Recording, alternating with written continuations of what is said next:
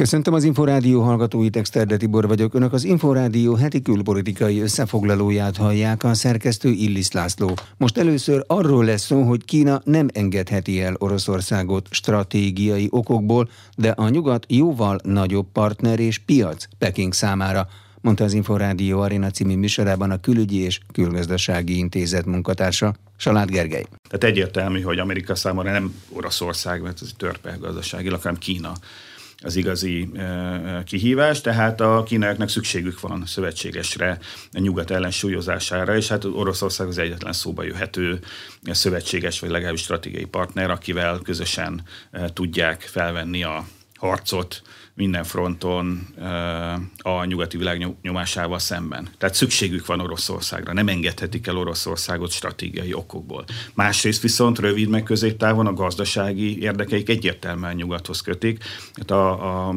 kínai exportnak valami 1-2% megy Oroszországba, az import egy picit nagyobb, de igazából hát az orosz gazdaság az akkora, mint a spanyol, vagy mint Texas állam gazdasága. A kínai exportnak az 1/3 az a nyugati világba megy. Tehát jóval fontosabb Kína számára a nyugat, mint Oroszország, tehát rövid meg középtávú gazdasági érdek az az lenne, hogy engedjék el az oroszokat, vagy legalábbis ne sodródjanak be az oroszok mentén, ne csak a háborús konfliktusban persze, hanem még a gazdasági konfliktusban se, és itt a hosszú távú stratégiai érdek, illetve a rövid középtávú gazdasági érdek, az nagyon komoly ellentétben van egymással, és nyilván az elitnek azok a részei, akik mondjuk abból gazdagodtak meg, hogy a nyugattal kereskedtek, azok leválasztanák Kínát az oroszoktól, a hardcore politikusok, katonák, azok meg nem, és most ezen is folyik a belső vita meg harc. Kína azt, ez megint csak egy okoskodás nyilván, megengedheti magának, hogy az amerikaiak az oroszok mellé tömörítsék Kínát? Oda tolják? Ez nem feltétlenül választás kérdése, az amerikaiak ezen dolgoznak már, ha nem is egy évtizede, de mondjuk a Trump elnöki választása óta. Itt egész egyszerűen az amerikaiak feladták azt a régi Kissingeri politikát, hogy mind az oroszokkal, mind a kínaiakkal jobban kell lenniük, mint azok egymással. Elfeledkeztek a reálpolitikának a törvényszerűségéről, elfeledkeztek majd Bismarcknak a bölcsességéről, hogy nem jó dolog két frontos háborút vívni, hanem azt gondolták, hogy ők majd egyszerre tudják megroppantani Oroszországot, meg Kínát, vagy ha nem is megroppantani, de mondjuk visszaszorítani, vagy megállítani az előretörésüket. Itt elsősorban persze Kínáról van szó, és hát ezzel önkéntelenül is összenyomták Kínát meg Oroszországot, tehát nem véletlen, hogy Kínának meg Oroszországnak a kapcsolata az igazából a Krím annektálása, tehát az első orosz ellenes szankcióknak az érvénybe léptetése után vált igazán intenzívé, és Xi Jinping meg Putyin 38 személyes megbeszélést folytatott az elmúlt 10 évben, az azért nagyon sok. Dízel hiány fenyegeti a világot a Moszkva elleni szankciók nyomán, és főleg Európában lehet nehéz a helyzet. Erre figyelmeztetett 3 nagy nyersanyagkereskedő cég.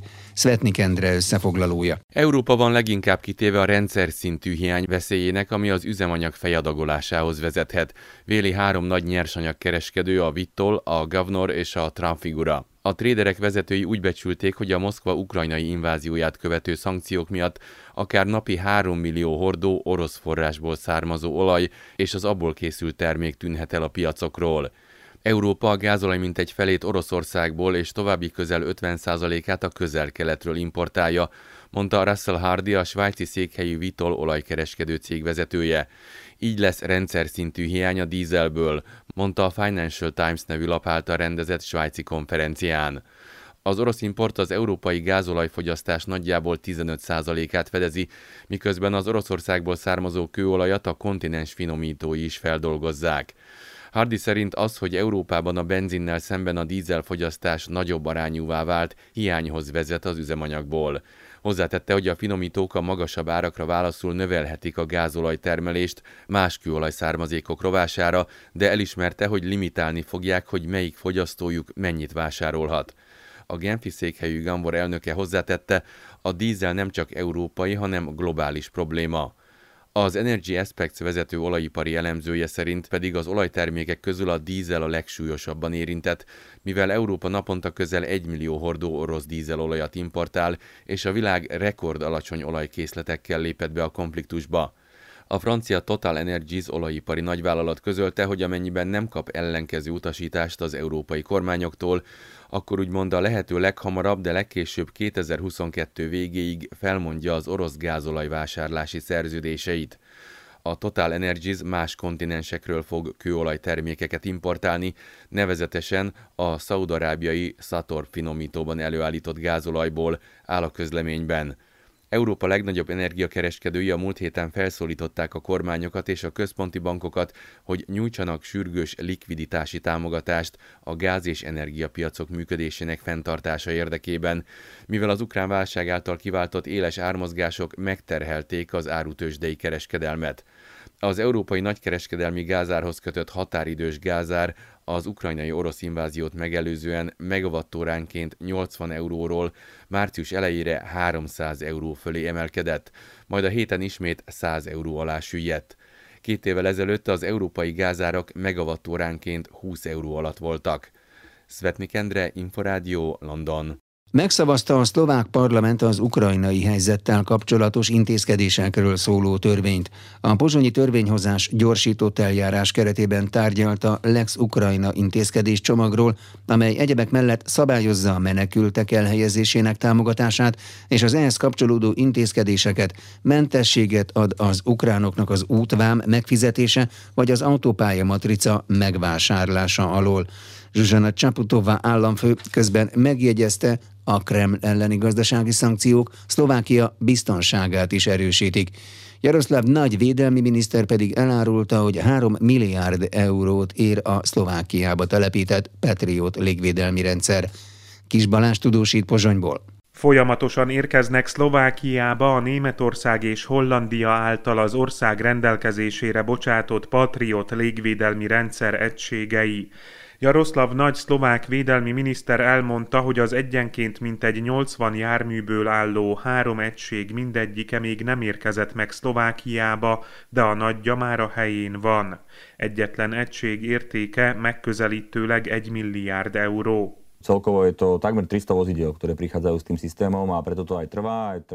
A tárcavezető úgy tájékoztatott, hogy összesen mintegy 300 katonai jármű érkezik Szlovákiába a légvédelmi rendszerrel. Ezek a járművek rakétákat, radarokat, vezérlőegységeket szállítanak. Nagy leszögezte, számos európai ország állt neki hadsereget fejleszteni a háború miatt. Szlovákiának is követnie kell ezt a példát. A tárcavezető a lengyel, magyar, német és balti példákra hivatkozva szeretné, ha Szlovákia is emelné GDP arányos védelmi költségvetését legalább 2%-ra. A szlovák parlament időközben megszavazta az ukrajnai helyzettel kapcsolatos további intézkedésekről szóló törvényt, az úgynevezett Lex Ukrajnát. Ennek értelmében a menekültek elszállásolási támogatása 500 és 1250 euró közötti összeg lehet, attól függően, hogy a tulajdonos hány helyiséget bocsát a menekültek rendelkezésére. A támogatást az ott töltött éjszakák száma alapján fizetik. A menekülteknek áprilistól kell kötelezően bejelenteniük az önkormányzatnál, hogy szállást kaptak a településen. A menedékkérők az ideiglenes menedékjog kérvényezése után azonnal munkát vállalhatnak Szlovákiában, ha ukrán állampolgárok. A törvény értelmében a humanitárius segélyt, valamint a menekülteket szállító járművek vezetői mentesülnek az útvám fizetés alól. Az Ukrajnában regisztrált jármű sofőrjének nem kell autópályamatricát vásárolnia Szlovákia területén. Az új jogszabály értelmében az Ukrajnából érkező menekültek a Szlovákiába való belépéstől számított 30 napig jogosultak ingyenes sürgősségi orvosi ellátásra. Amíg a parlament a törvényről szavazott, addig Zuzana Čaputová köztársasági elnök az Oroszország ellen irányuló gazdasági szankciók fontosságát hangsúlyozta. Oroszország katonai támadást indított Ukrajna ellen, de Vlagyimir Putyin a további követeléseivel egész Európa biztonsági berendezkedését akarja megváltoztatni.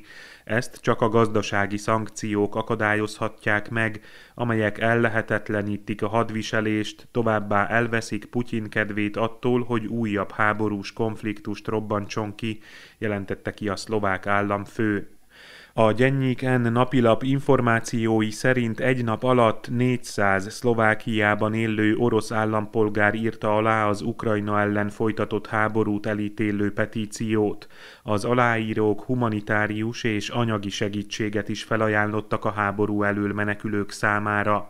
Az aláírók arra is vállalkoztak, hogy a közösségi média felületein biztatni fogják orosz honfitársaikat arra, hogy ítéljék el az agressziót és szólítsák fel Oroszország vezetését, hogy azonnal vessen véget a háborúnak. Kis Balázs, Inforádió, Pozsony. Az Inforádió heti külpolitikai összefoglalóját hallják, a felelős szerkesztő Illis László. Jó napot kívánok, Exterde Tibor vagyok. Műsorunk folytatásában szó lesz arról, hogy Joe Biden amerikai elnök szerint Oroszország vegyi és biológiai fegyvereket akar bevetni Ukrajnában, az ukrán vezetés szerint pedig az orosz elit tagjai merényletet terveznek Vlagyimir Putyin orosz elnök ellen. Mi ezeknek a realitása? Herceng Zsolt erről beszélgetett Csiki Varga Tamással, a Nemzeti Közszolgálati Egyetem Stratégiai Védelmi Kutató Intézetének munkatársával. Azokat az információkat, amivel például az Egyesült Államok rendelkezik, azokat nem most egy-két napon belül szedték össze, hanem gyakorlatilag ezeknek a múltja visszanyúlik a Szovjetunió összeomlásának az idejére és a posztszovjet térség átalakulására, hiszen az esetlegesen Ukrajnában lévő vagy oda feltételezetten elérhető ilyen készletek, azok még a szovjet vegyi fegyver vagy biológiai fegyverfejlesztési programok nyomán lehettek ott. És az Egyesült Államok, amikor a Szovjetunió összeomlott, és ugye a térség átalakult, Ukrajna pedig 91-ben függetlenné vált, akkor arra nagy figyelmet fordított, hogy az ilyen típusú tömegpusztító fegyverek azok ellenőrzött körülmények között maradjanak, illetve lehetőség szerint ezeket a fejlesztési programokat ezeket leszereljék. Ennek volt külön pénzügyi alapja, és ennek megfelelően Ukrajna esetében is például felügyelet mellett, ellenőrzés mellett tartottak minden ilyen létesítményt, ilyen készleteket, amit lehetett megsemmisítettek, leépítettek, és 93, illetve 94 óta Ukrajna nemzetközi jogi kötelezettséget vállalt, például a vegyi fegyvertilalmi egyezmény aláírásával és ratifikációjával arra, hogy ilyen eszközöket nem fejleszt, nem tárol, nincsenek ilyen készletei, és nem is tervez bevetni. Tehát ukrán részről nyilván van egy ilyen típusú kötöttség. Na most Oroszország esetében a helyzet az egy picit más, bár tegyük hozzá, hogy egyébként a vegyi fegyvertilalmi egyezménynek Oroszország is aláírója és ratifikált az egyezményt, de gyakorlati tapasztalatunk, ismeretünk van arról még 2015 utánról Szíriából, hogy az Oroszország által támogatott Assad rendszernek az oldaláról került ilyen bevetésre. Minden lehetőség elvben megvan Oroszország oldaláról, hogy ilyen eszközöket vessen be. Külön érdemes kezelni a biológiai fegyvert, mert az hatásmechanizmusában, működésében egyébként egészen más típusú eszköz. Ugye a vegyi fegyver az egy helyi hatást kifejtő, mint az első világháborúban a klórgáz alkalmazása a frontokon. Ugye ilyet láttunk egyébként Szíriában is. Tehát az ott a helyszínen, ahol bevetik, ott fejti ki pusztító hatását, de nem bír tovább terjedő hatással. Ugye egy biológiai fegyver esetében az emberi egészségre, az emberi szervezet működésére fejtik különböző hatásokat, amik adott esetben akár tovább is terjedhetnek, ugye gondoljunk a normál betegségekre, amik terjednek. Hát a biológiai fegyver bevetésével kapcsolatban pontosan ezért sokkal óvatosabb az ember, amikor ennek a racionalitásáról beszélünk, mert itt adott esetben a terjedést azt nem biztos, hogy ellenőrizni, kontrollálni tudja valaki, és annak sokkal könnyebben tovább terjedő hatásai lehetnének. Hasonlóképpen a vegyi fegyverekhez, a biológiai fegyvereket vagy a toxin fegyvereket, ez egy külön kategória, nemzetközi jogilag igyekeznek korlátozni, mert ezek rendkívül szorosan ellenőrzött feltételek mellett léteznek néhány ország esetében, ahol van egyáltalán ilyen program, de az általános trend akkor is az, hogy nem fegyver jelleggel és bevetésre foglalkoznak ezekkel, hanem pontosan a védekezés oldaláról megközelítve.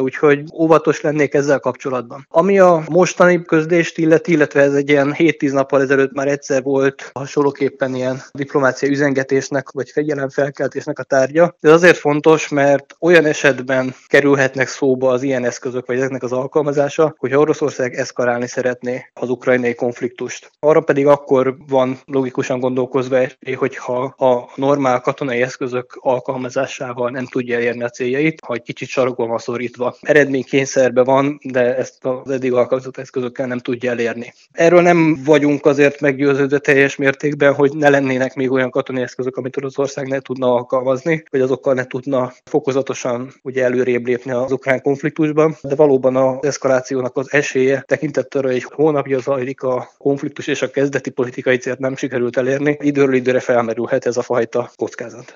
Joe Biden amerikai elnök azt mondta, hogy ha Oroszország vegyi, ésper vagy biológiai fegyvert vet be Ukrajnában, egy ilyen lépés súlyos nyugati választ vonna maga után. Ez mit jelentene a gyakorlatban? Feltételezhetjük, hogy nem katonai választ és nem hasonló jellegű fegyverek a bevetését jelenteni a válasz, hanem ismételten politikai és gazdasági válaszokat, nagyon komoly gazdasági szankciókat. Nem csak a nyugat részéről jelentene ez egyébként egy új minőséget a konfliktusban, és ez megint egyfajta visszatartó erő lehet Oroszország esetében, hanem vélhetően azok a most még semleges álláspontot felvett országok, és köztük ugye nagyon fontos India és Kína, akik nem választottak kifejezetten oldalt. Egy ilyen típusú eszkaláció, ahol Oroszország tegyük fel tömegpusztító fegyvert vetne be, az elképzelhető, hogy Kínát és Indiát is nyíltan Oroszország ellen hangolna, tehát mondjuk úgy, hogy a külső kontrollja ennek a lépésnek sokkal erősebb, mint adott esetben a belső, hiszen belső oldalról, tehát Oroszország oldaláról ez tényleg csak politikai döntés kérdése. Ukrán közlés szerint az orosz elit egy része merényletet tervez Vladimir Putyin orosz elnök ellen. Van ennek ön szerint bármiféle realitása, vagy ez a háborúk idején megszokott dezinformációs propaganda részének tekinthető? Esetünkben ezt sem megerősíteni, sem megcáfolni nyilván külső forrásban nem fogjuk tudni. Abszolút illeszkedik abba az információs hadviselési sémába vagy mintába, amit ilyen esetben például Ukrajna is követ és más szereplő is követne. Tehát a másik hadviselő félnek, az őt megtámadó Oroszországnak igyekszik olyan zavart okoznia belpolitikai vagy belső viszonyaiban, ami esetleg befolyásolhatja magát a háborúnak a végkimenetelét. Tekintettel arra, hogy Oroszország egy nagyon erősen centralizált autoritár rendszer, nem úgy változhat adott esetben a politikai viszonyok, mint egy demokratikus országban, tehát nem a 4 évenként vagy 5 évenként megrendezett normál választásokon szabad a nép akarata által hozott döntések alapján cserélik a vezetőket, hanem valóban mondjuk politikai pucsokkal, és az orosz részben gazdasági, részben politikai eliten belül, illetve az ennek alárendelt katonai vezetők körén belül azt látjuk, hogy nagyon komoly feszültségek vannak, hiszen egy hónapra zajlik a háború, csak sikertelenségről lehet egyelőre beszámolni, és nagyon komoly gazdasági veszteségeket okozott, illetve mondhatjuk azt is, hogy nagyon komoly katonai veszteségeket okozott ez a konfliktus. EP percek. Hírek, interjúk, háttérinformációk az Európai Parlament legfontosabb döntéseiről, vitáiról és azok hatásáról.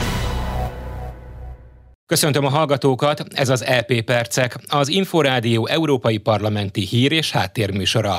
A mikrofonnál a szerkesztő Németh Zoltán. Állandó téma volt az e heti plenáris ülésen is az orosz-ukrán háború. Sámisel, az Európai Tanács elnöke beszédében azt hangsúlyozta, hogy a demokratikus világ elítéli Oroszországot és ellenzi az általa indított barbár háborút. Az Európai Bizottság elnöke szerint az Unió stratégiai kudarcá alakítja Putyin háborúját. Ursula von der Leyen azt mondta, hogy az Unió az eddigiek mellett további intézkedéseket fogad el az orosz földgáz és kőolaj importtól való függetlenedés érdekében. First, by fast-tracking renewable projects, this is a strategic investment in our security, including hydrogen and biogas. Először is a megújuló energiaforrás projekteket gyorsítani kell. Ezek stratégiai beruházások. Ezek közé tartozik az LNG és a biogáz. Másodszorra az energiahatékonyság növelésével mindenki személyesen is tehet a függőség csökkentése érdekében. Harmadszorra több helyről kell beszerezni a gázt. Erről tárgyalok Biden amerikai elnökkel is, hogy előrébb vegyük az amerikai cseppfolyós gázt. Ezentúl pótlólagos szállításokra is szeretnék szerződést kötni a következő 2 térre. A Momentumos Cseh Katalin, a Renew Europe képviselője felszólalásában azt mondta, új alapokra kell helyezni az orosz vezetéssel kapcsolatos uniós politikát. Let's put an EU price cap on Russian gas. Gazprom jacked up their prices. Közös európai árplafont javasolok az orosz gázra, ami fölött európai beszerzők nem vásárolhatnak a Gazpromtól. Az árak ugyanis az egekben, az extra profit pedig egy háborús bűnösnél landol. Ha az Európai Unió vezetői közösen és egységesen lépnek fel, az orosz elnöknek nincs más lehetősége, el kell fogadnia a feltételeinket. Maximalizált áron és az általunk meghatározott pénz nemben kell a gázt eladnia, ugyanis Oroszország egészen egyszerűen nem tudja hol tárolni az exportra szánt gázt, ahogy leállítani sem tudja annak kitermelését. A fideszes Hídvégi Balázs független képviselő azt mondta, a mostani helyzetben minden erőfeszítésünknek a békére kell irányulnia. Arra, hogy először elérjük a tűzszünetet, aztán pedig, amint lehet, egy békeegyezményt. El kell kerülnünk, hogy ez a rettenetes helyzet tovább eszkalálódjon. A vérontásnak véget kell vetni. A döntéseinknek ezt a célt kell szolgálniuk. A szankciók kétségtelenül szükségesek, vannak is már szankcióink. Azonban ezekkel nem árthatunk többet magunknak, mint annak az országnak, amelyik ellen hozzuk ezeket. Természetesen egy érzelmileg túlfűtött időszakban vagyunk, azonban észszerűségre kell törekednünk. Később a képviselő hozzátette, ne tartsák vissza az uniós pénzeket Magyarország és Lengyelország számára. Ez szerinte a háború előtt is elfogadhatatlan volt, most azonban botrányos lenne. A DK-s Dobrev Klára, szocialista LP képviselő felszólalásában arra figyelmeztetett, hogy a háború sosem előzmények nélküli. A háborús agresszorok először mindig a saját országukban kezdik. Ott kezdik az elnyomást. Eltüntetik a független médiát, ami marad, azt a pártpropaganda céljaira használják fel. Civileket ügynöknek bélyegeznek, megpróbálják megfélemlíteni az ellenzéki politikusokat, a független intézményeket, bíróságot, ügyészséget, alkotmánybíróságot, megpróbálják pártirányítás alá helyezni, és zajlik az államilag szervezett lopás, az oligarchák gazdagítása. Igen, Putyinról beszélek, de innen üzenem az összes illiberális kisputyinnak Európában, hogy soha többé nem leszünk vakok. A vitán Ukrajna uniós csatlakozási kilátásai és az autokrata rezsimek, például Kína elleni kiállás is szóba került. Több képviselő hangsúlyozta, mindegyik tagállam felelősséggel tartozik az Ukrajnából menekülők ellátásáért, nem csak a szomszédos országok. Egy másik parlamenti vitában a háború mezőgazdaságra, élelmiszeriparra gyakorolt hatásairól volt szó. A mezőgazdasági és vidékfejlesztési lengyel uniós biztos szerint Oroszország az ukrán mezőgazdasági infrastruktúrát támadja, és mint tudjuk, a kiéheztetés egy ismert orosz módszer. Janusz Wojciechowski ezzel arra utalt, hogy a múlt század 30-as éveiben a szovjet hatalom mesterséges éhínséget idézett elő az ukránok által lakott területeken. A globális élelmezés biztonsági érdekében az Európai Bizottság 500 millió eurós támogatási csomagot javasol az ukrajnai háború következményei által leginkább sújtott európai mezőgazdasági termelők támogatására. Emellett piaci védőháló intézkedéseket vezetünk be a sertéshús piac támogatására, valamint felfüggesztjük az ugarosítási szabályokat, engedélyezzük a parlagon lévő területek megművelését és azokon élelmiszer és takarmány célú növények termesztését. Annak érdekében, hogy az élelmiszer megfizethetőbb legyen, a tagállamok csökkentett áfakulcsokat alkalmazhatnak, ezzel is ösztönözve a gazdasági szereplőket a kiskereskedelmi árak visszafogására. A vitában felszólalt a fideszes Bocskor Andrea független képviselő, kárpátaljai politikus is. Ukrajna legnyugatibb megyéjében, Kárpátalján, a háború árnyékában sok kistermelő megkezdte a mezőgazdasági munkálatokat, de az élelmiszerhiány már most is érzékelhető. Annál inkább oda kell figyelni az élelmezési gondokra, és gyors segítséget kell nyújtani azok megoldására, hiszen Kárpátalján az 1,2 milliós lakosság mellett a helyi szerveknek ellátást kell biztosítaniuk annak a körülbelül félmillió embernek, akik Kárpátalján leltek menedékre a háború elől, és akik száma a tragikus események fényében egyre csak növekszik. Az Európai Parlament szerint a műtrágya import függőség kiküszöbölése és a mezőgazdasági innováció ösztönzése céljából alternatív, szerves tápanyagforrásokra kell váltani. Ez volt az LP Percek, műsorunk meghallgatható és letölthető a Szolgáltatók Podcast csatornáin, valamint az infostart.hu internetes portál podcastok felületéről. Az LP Perceket hallották. Önök az Inforádió heti külpolitikai összefoglalóját hallották. A szerkesztő Illis László nevében is köszönöm figyelmüket, Exterde Tibor vagyok.